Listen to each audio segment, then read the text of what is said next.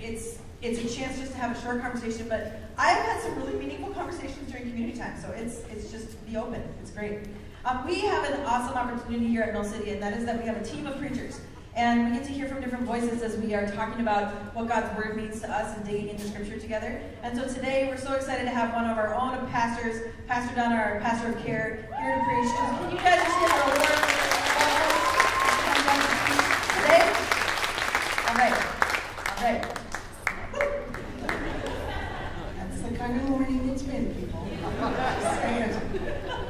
Uh, first of all, I didn't say this in the first service, but if I could go anywhere in the world, it would be Italy.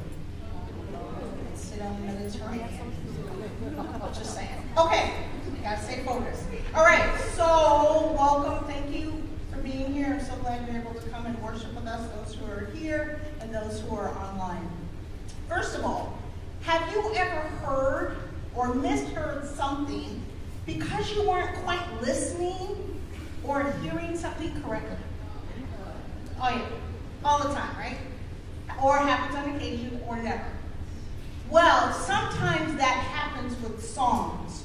We hear these songs, and for years we hear a word or a phrase, and somewhere along the line we find out, oh, that's actually what the song is saying.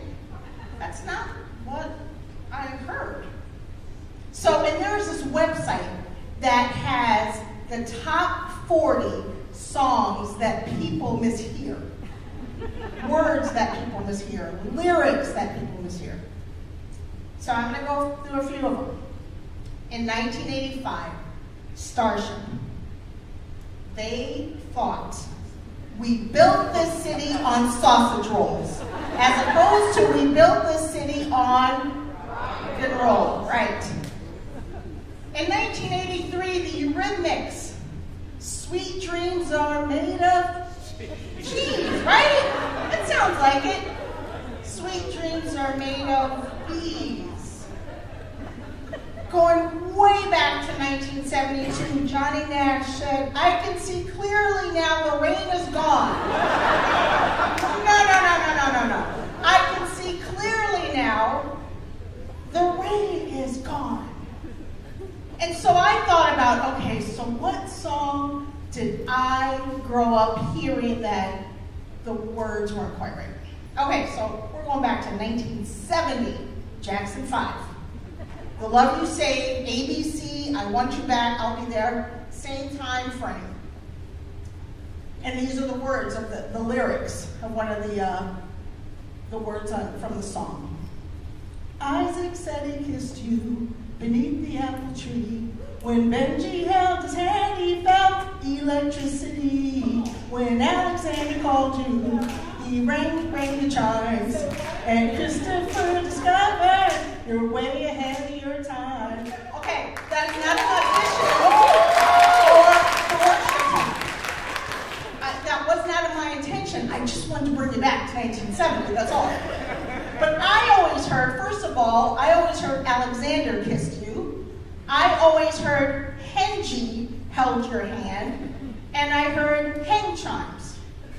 And I just think I just made it up. Because I didn't really hear. And I didn't know Michael Jackson was talking about four different guys. Isaac, Benji, Alexander, and Christopher. I had no idea. I just kind of made it up because I wasn't really listening. And hearing and listening can be difficult no matter what stage of life we're at. There are moments in life where we have listened well to Jesus, and other times not so much. But I have learned that obedience matters to Jesus and how we respond to what he has called us to do. And hearing Jesus and responding to him can change your life. So today we're going to talk about the challenge of hearing and listening and responding through this parable. So just in case you thought you knew where we were going, last week was Easter. Oh, I'm sure they're going into Acts next. Eh, no. We're staying in Matthew just for a little longer, but I swear we're going to get to the rest of the Bible. So, since the start of the year, we have been looking at the story of Jesus in the Gospel of Matthew, written primarily to a Jewish audience. So, Matthew's main theme is God's kingdom is breaking in and it's near. It is a new kind of kingdom, and Matthew is showing us that Jesus is the Messiah, that they had been waiting for all of these years with lots of reference to the Old Testament. So when you hear the term kingdom of heaven or kingdom of God, this is referring to God's reign. The God who loved us enough to come in earth, to earth in a human form to this world to prove his love for us by living on earth, dying on the cross, and conquering death through the resurrection.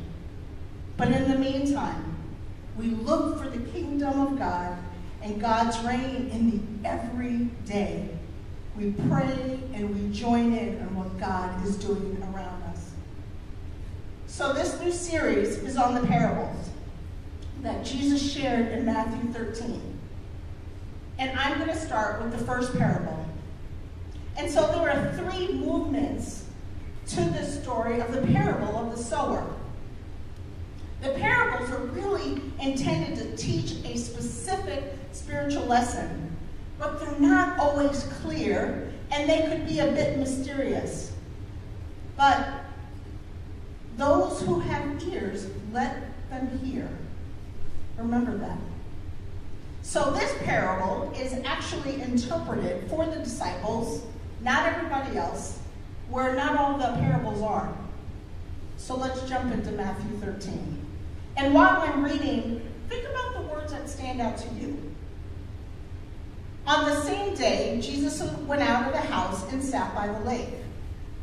Such large crowds gathered around him that he got into a boat and sat in it, while all the people stood on the shore. Then he told them many things in parables, saying, A farmer went out to sow his seed. As he was scattering the seed, some fell along the path and the birds came and ate it up. Some fell on rocky places where it did not have much soil. It sprang up quickly because the soil was shallow. But when the sun came up, the plants were scorched, and they withered because they had no roots. Other seed fell among thorns, which grew up and choked the plants. Still other seed fell on good soil, which has produced a crop 160 or 30 times what was sown. Whoever has ears, let him hear. So Jesus goes out into the boat. The crowd is around. He sits down. He's sharing this parable. And I can imagine people in the crowd. There's, you know, there's that rumble. There's that hum. What is that? What? I don't know talking about. What? What, what is this about a seed? What? I don't get it. Have you ever been in a crowd listening to someone talk that could be happening right now?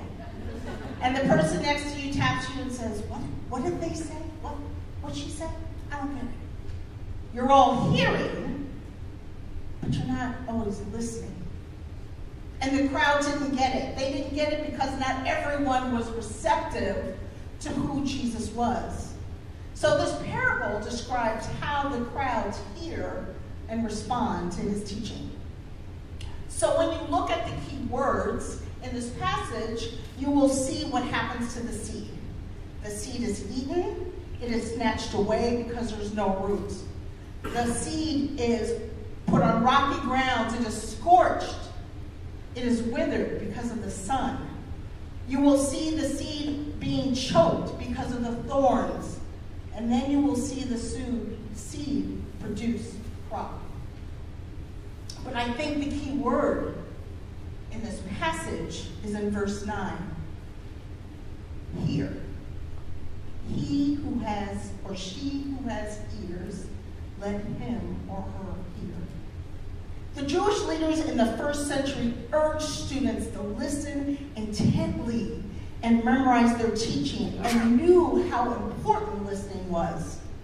But hearing the gospel, which is the good news of Jesus Christ, didn't always guarantee an understanding or embracing it.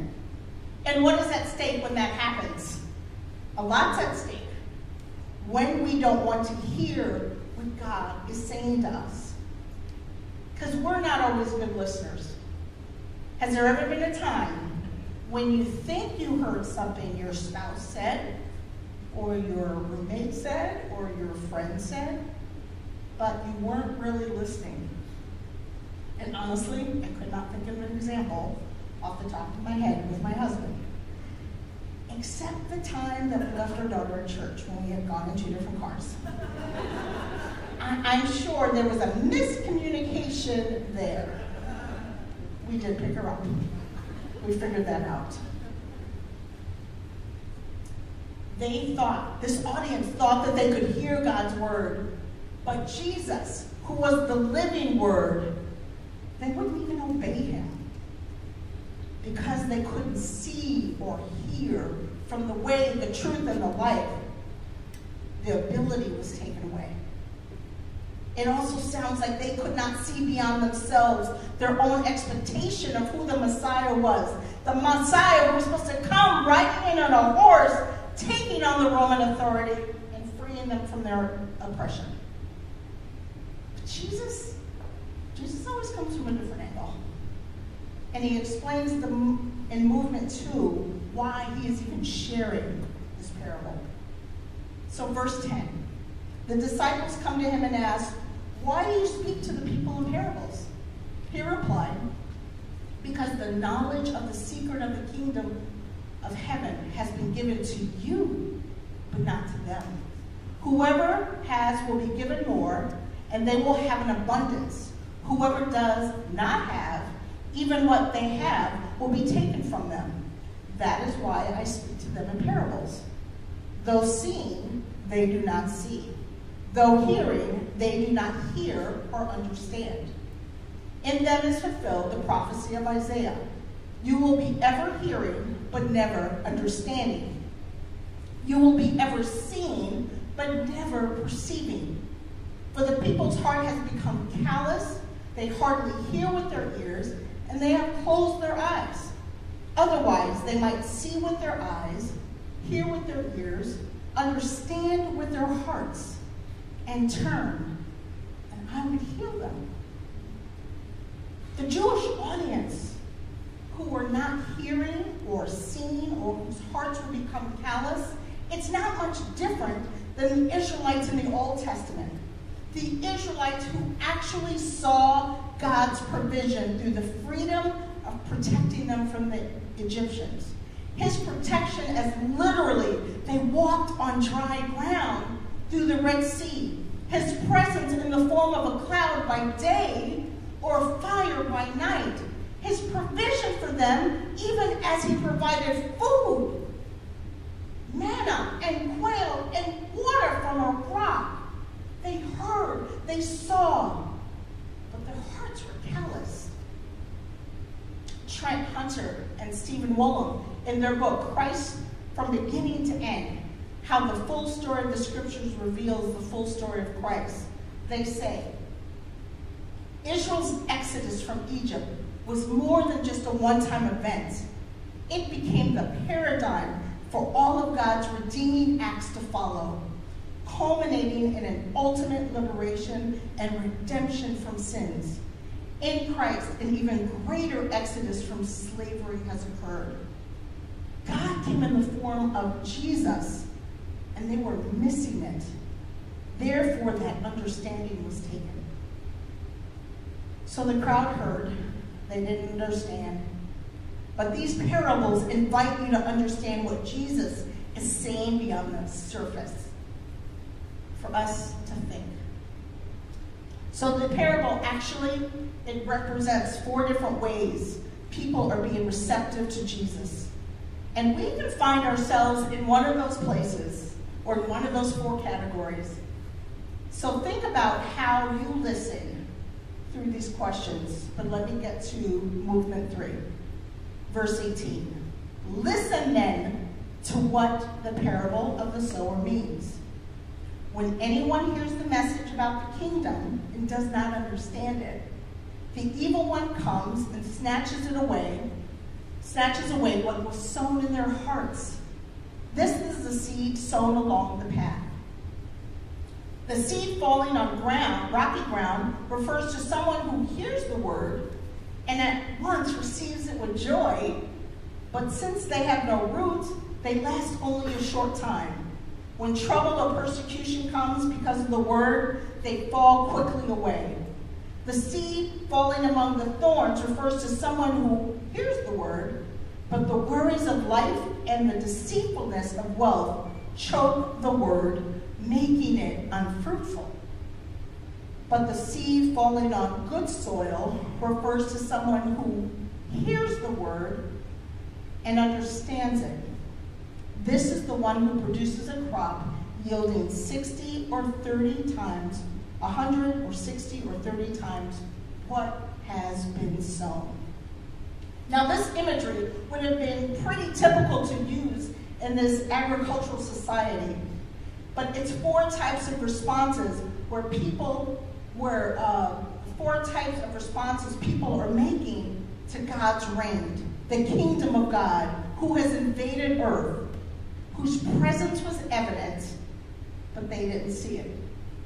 So the sower represents Christ or anyone who represents the kingdom. The seed represents the message of the kingdom, and the soil represents those who hear the message.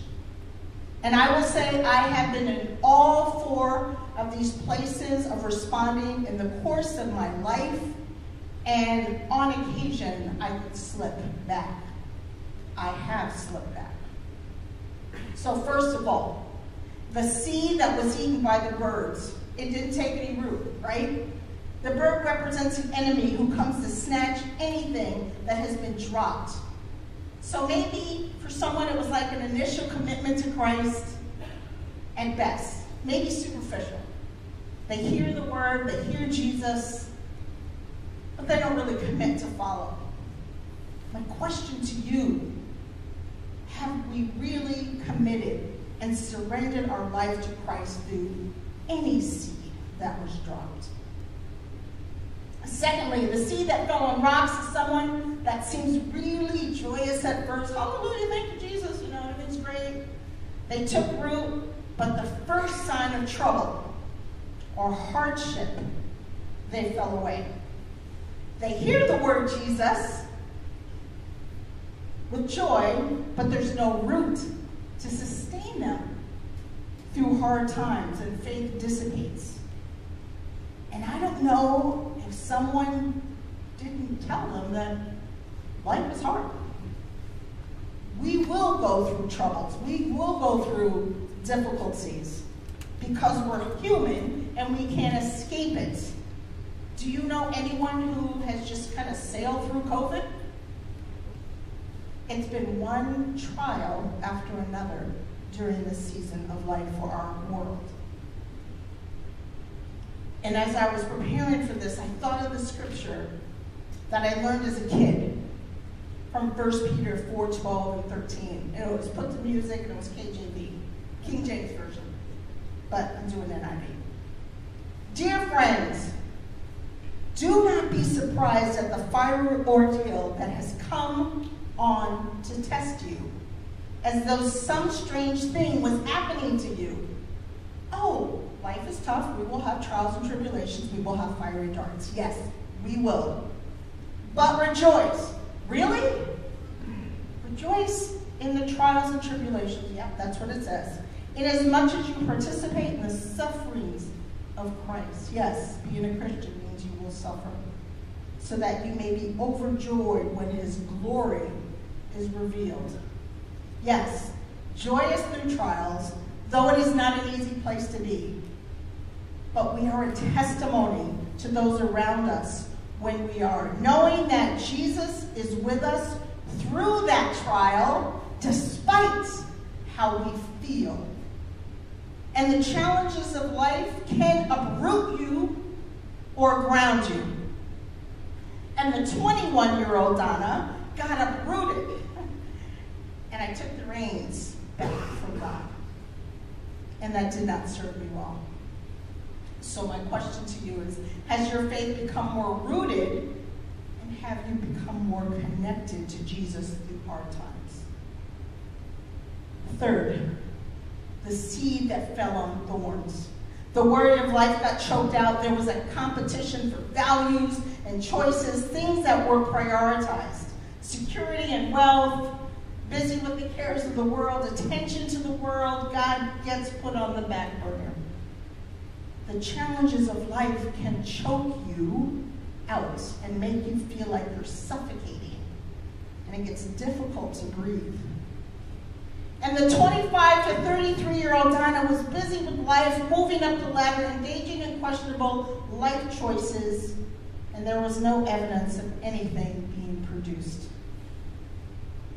A question Has our faith been put on the back burner because we are too busy with the cares of the world? Fourthly, the seed that falls on good soil a person who hears and receives and understands. understands. Produce fruit by investing, by serving other people, and this person understands the message and presses into Jesus, close to Jesus, persevering and becoming a long term disciple where there is a rich harvest.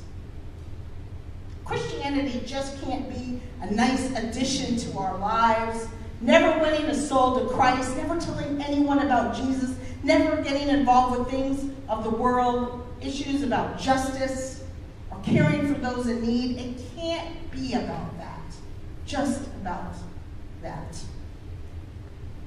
It needs to be about it all. What is God doing? And the 33 year old Donna finally figured it out. How this soil takes root. The 33 year old Donna let Jesus be in control. So, through my hard heart, my shallow heart, my crowded heart, and finally, oh, finally, my receptive heart, the seed took root. God's word can't work in our lives unless our hearts are receptive. So, my question is do we have receptive hearts? Do we stay with being shallow? Do we cave under the suffering? Do we allow the curls, cares of the world to distract us? Or do we allow ourselves to produce? How do we receive the good soil, the soil of your heart today? Where is it? The 50 something, Donna, is still on the journey. Worship team, if you can come on.